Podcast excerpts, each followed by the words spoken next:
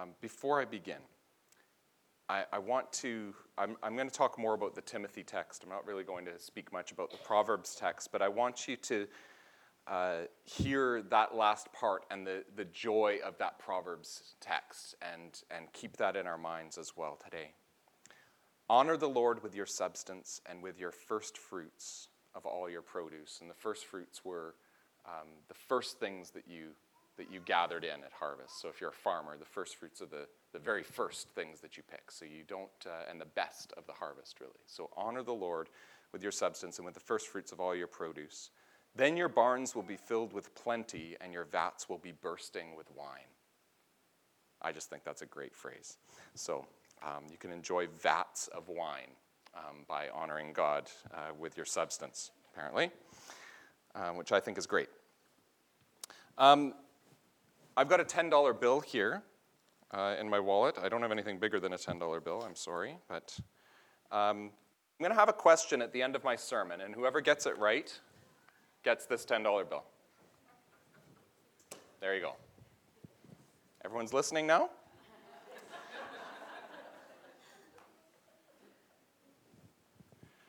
Money has never made man happy, nor will it. There is nothing in its nature to produce happiness. The more of it one has, the more one wants. Benjamin Franklin. He who loses money loses much. He who loses a friend loses much more. He who loses faith loses all. Eleanor Roosevelt. I don't care too much for money. Money can't buy me love. Who said that? No one can serve two masters. Either you will hate the one and love the other, or you will be devoted to the one and despise the other. You cannot serve both God and money. Jesus. Our text from 1 Timothy, I think, is a really interesting text. So, 1 Timothy chapter 6, these verses that we had are really in two parts. So, here's the, the first part again. It's not a long text, so I'll just repeat it for you. But those who want to be rich fall into temptation and are trapped by many senseless and harmful desires that plunge people into ruin and destruction. For the love of money is a root of all kinds of evil and in their eagerness to be rich, some have wandered away from the faith and have pierced themselves with many pains. First thing to note about this section of our reading is that money itself is not bad. Money is not evil. It is the desire for it that this is talking about. This section is about those who want to be rich, and it says not that, the, that money is the root of evil, but the love of money is the root of all kinds of evil. When put in its proper place under God and as a tool or instrument, money is actually really great. But there are dangers, right? There are dangers. What are some of the dangers in this idea of the love of money or the, the pursuit after it, the desire for it? What are some of the dangers that you can fall into? Anyone? What would you say is a danger? Excessive stress, sure. Anything else that's a danger? Yes. Anything else? Yeah.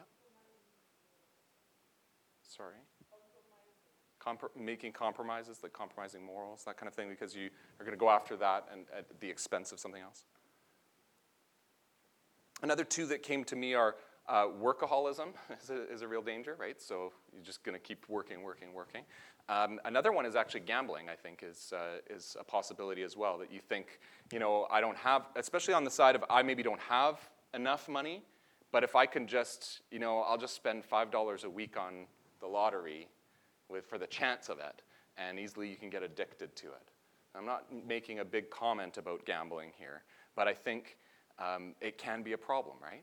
And there's people who get addicted to gambling because and it starts out with a belief that if, if I can get that, then, then I'll get my happiness from it. Um, or it's a, it's a striving after. So those are all good, all good uh, examples there. I think behind the dangers of any of these really is maybe what Bruce was, was talking about, um, and that is really kind of trust that we will trust in money to solve our problems or to provide fulfillment or whatever it is. Um, money actually can solve some problems, for sure. Um, when people ask me when is the new church going to be built over on McGillivray Boulevard, I ask them if they have $500,000. Um, that's actually a great illustration, though, isn't it? Because is our faith in money or is our faith in God? Even with that. And we could talk about that in the church, but it might be more helpful to talk about it in our own lives. What about in our own lives? Money is an instrument, and we'll say things, well, we'll do things like, well, we've got to support ourselves and we've got to support our families. And what we do is we make money in order to provide for our families, in order to live. Um, but I don't know if you've noticed this, but I've noticed this that supporting a family seems to include a lot more. It seems to include a lot more the more money people have. Have you noticed that? That one family will provide for their family in a, in a whole lot of ways when they've got the means to do it, and another family will figure out a way to provide for their family without that much money. Have you seen that? I'll just use my own life as an example, because I don't want to pick on anyone else. I work, and Cheryl is starting to go back to work as a substitute teacher. We were thankful that she was able to go and work one day this week. That was great, um, the first time this year. So we go and we make money, and we're supporting our family, our family that it consists of three people Cheryl and I and our one child. Our house is a 900 square foot bi level. And our big thing is we don't have a lot of storage space in this house. It's only 900 square feet. Don't have a lot of storage space. For what? Well, stuff, right? Like, I grew up with my parents and my two older sisters, five of us, in what? A 900 square foot bi level were we just smaller people back then?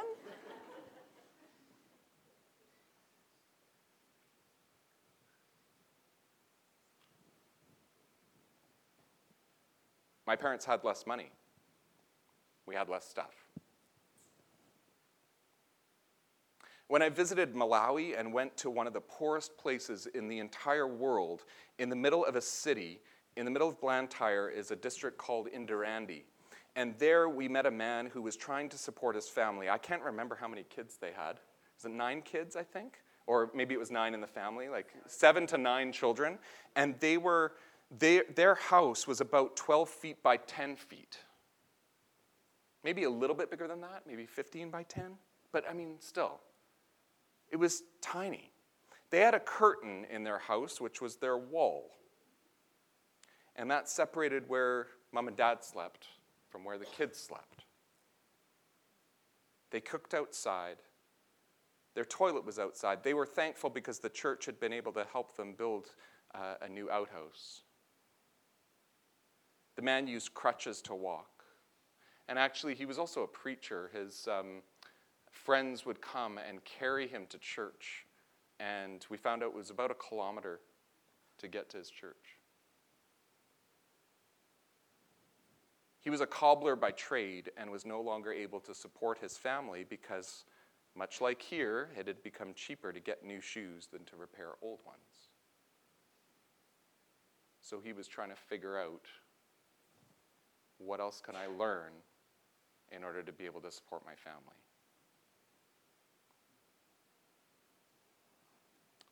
When we say we're working to support our families, what do we mean? Now, I think I actually mean I want something better for my daughter.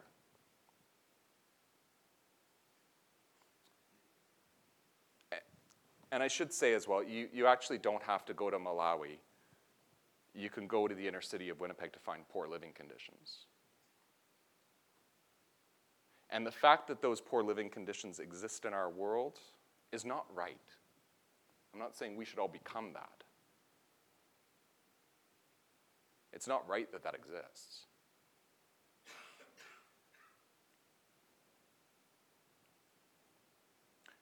So when we say we're working to support our families, what do we mean? I think I mean I want something better for my daughter.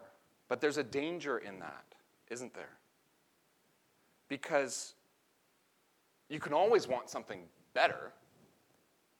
And once you've got that better, you can always want something better again. You can always want something more. And there is no one who is going to show you the line of where you've moved from having enough to having too much for your own good. No one can show you where that is. When we say we need money, what many of us are really talking about is our desire for a certain lifestyle, not our actual need. And I'm not here to tell you that that is a bad thing. I'm here to warn you not to make that an ultimate thing. I'm also here to remind you to be honest with yourself about money, possessions, and their place in your life. Because they're not supposed to be first. Now, before we get all hung up on the ideas of Western extravagance, uh, we, we need to note that the warnings found here in 1 Timothy are not only for the rich, they are perhaps even more for those who do not consider themselves rich. See, the love of money is a big problem when you have money. You will want more. But the love of money is also a big problem when you are poor. We may ask, what will we sacrifice in order to get more? Will we sacrifice our families? Will we sacrifice our health, our values or our morals, our faith? When you don't have much, you can begin to believe that money is going to solve all your problems. It can help, yes, but the pursuit of money can be devastating. In verse 10, it says, In their eagerness to be rich, some have wandered away from the faith and pierced themselves with many pains. They've abandoned trusting in God for provision and started to believe, I can go get it myself. Paul, in writing to Timothy, also assumes that there are rich people in the church. And he doesn't begrudge them at all. He does warn them, however, and gives guidelines for how the rich ought to behave in relation to their wealth. And that's the second part of the reading. So I'm going to read that to you again. As for those who in this present age are rich, Command them not to be haughty or to set their hopes on the uncertainty of riches, but rather on God who richly provides us with everything for our enjoyment. They are to do good, to be rich in good works, generous and ready to share, thus storing up for themselves the treasure of a good foundation for the future, so that they may take hold of the life that is really life. What I want us to grab a hold of today is that most of us here are, in fact, in the category of rich. Even if you don't think of yourself that way, globally, we are rich. Even in Winnipeg terms, most of us here are rich. So we must he- hear these words and take heed. And the words, I think, are actually quite beautiful. Listen to this again do not set your hopes on the uncertainty of riches, but rather on God who richly provides us with everything for our enjoyment. Wow.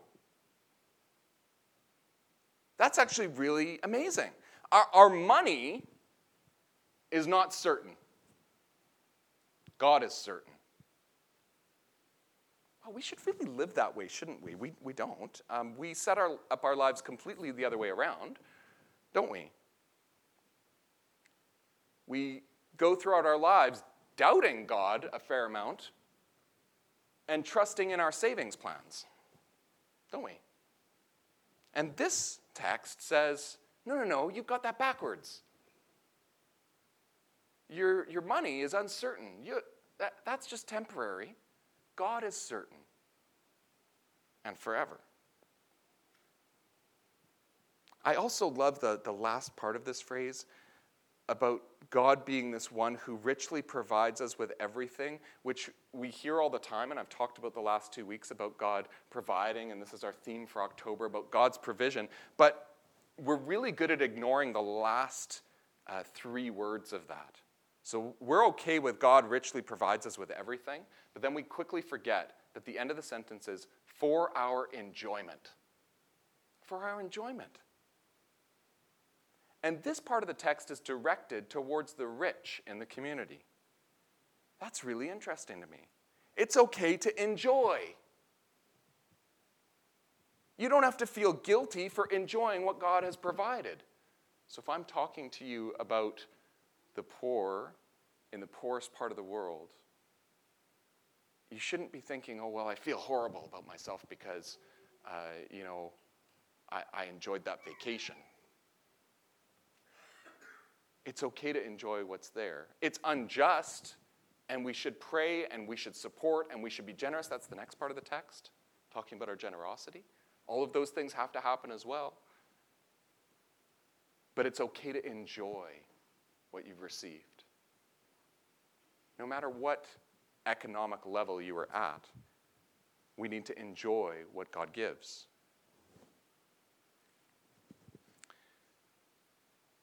And now we get to the next phrase, which we really, really need.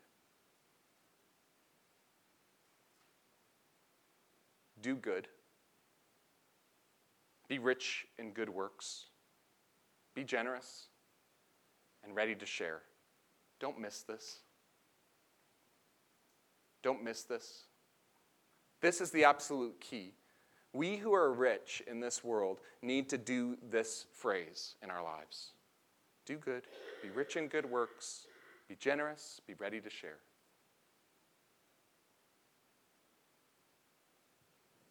And I, and I just love this part.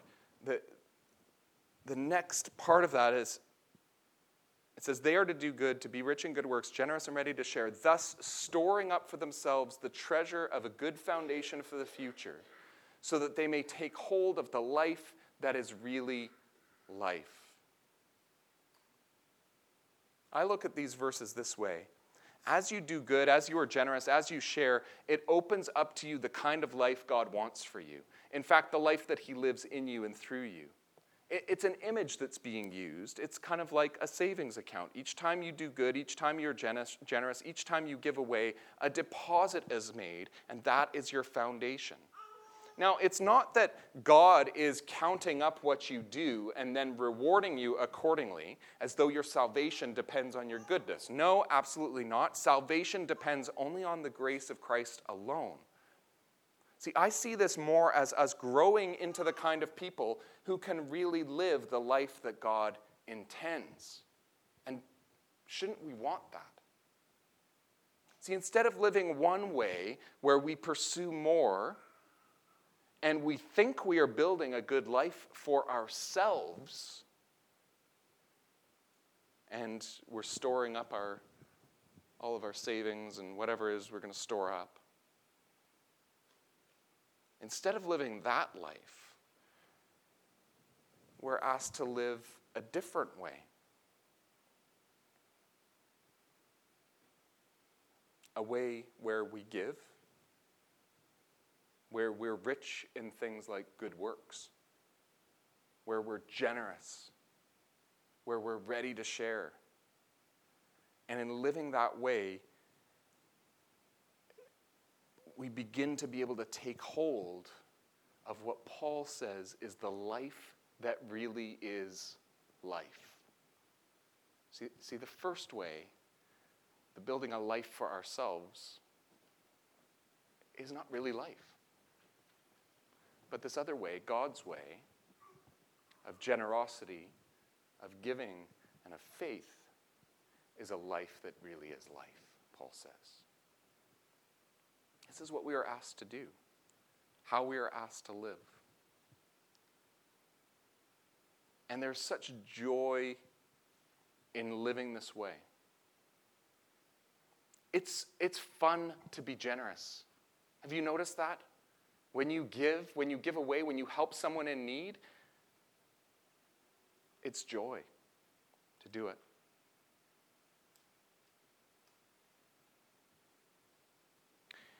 In the end, we are asked to put God before wealth. And if, if ever we've worshiped something in our world more than we've worshiped God, it's been money. And there'll be you know, so, many preachers who will worry about talking about money, but the, the Bible actually talks about money and possessions. Um, not as much as love, but after love, the Bible talks about money and possessions next. Um, so we need to deal with that because it's a real issue that we have, which is why I think Paul writes to Timothy about it about the love of money and how dangerous it is. We need to pay close attention to it and live the life of generosity and sharing with others. At the end of our service today, we're going to sing Be Thou My Vision. It's actually my favorite hymn. And, um, but Evangeline pointed out to me this week verse 4 so I'm going to read that to you to close, and, uh, and we'll pay attention when we sing it. Riches I heed not, nor vain earthly praise. Thou my inheritance through all my days. So thou is talking about God. Right? It's not the money I need. God is in fact my inheritance. Thou and thou only, the first in my heart. High King of heaven my treasure thou art. God is the only treasure, is what that verse says.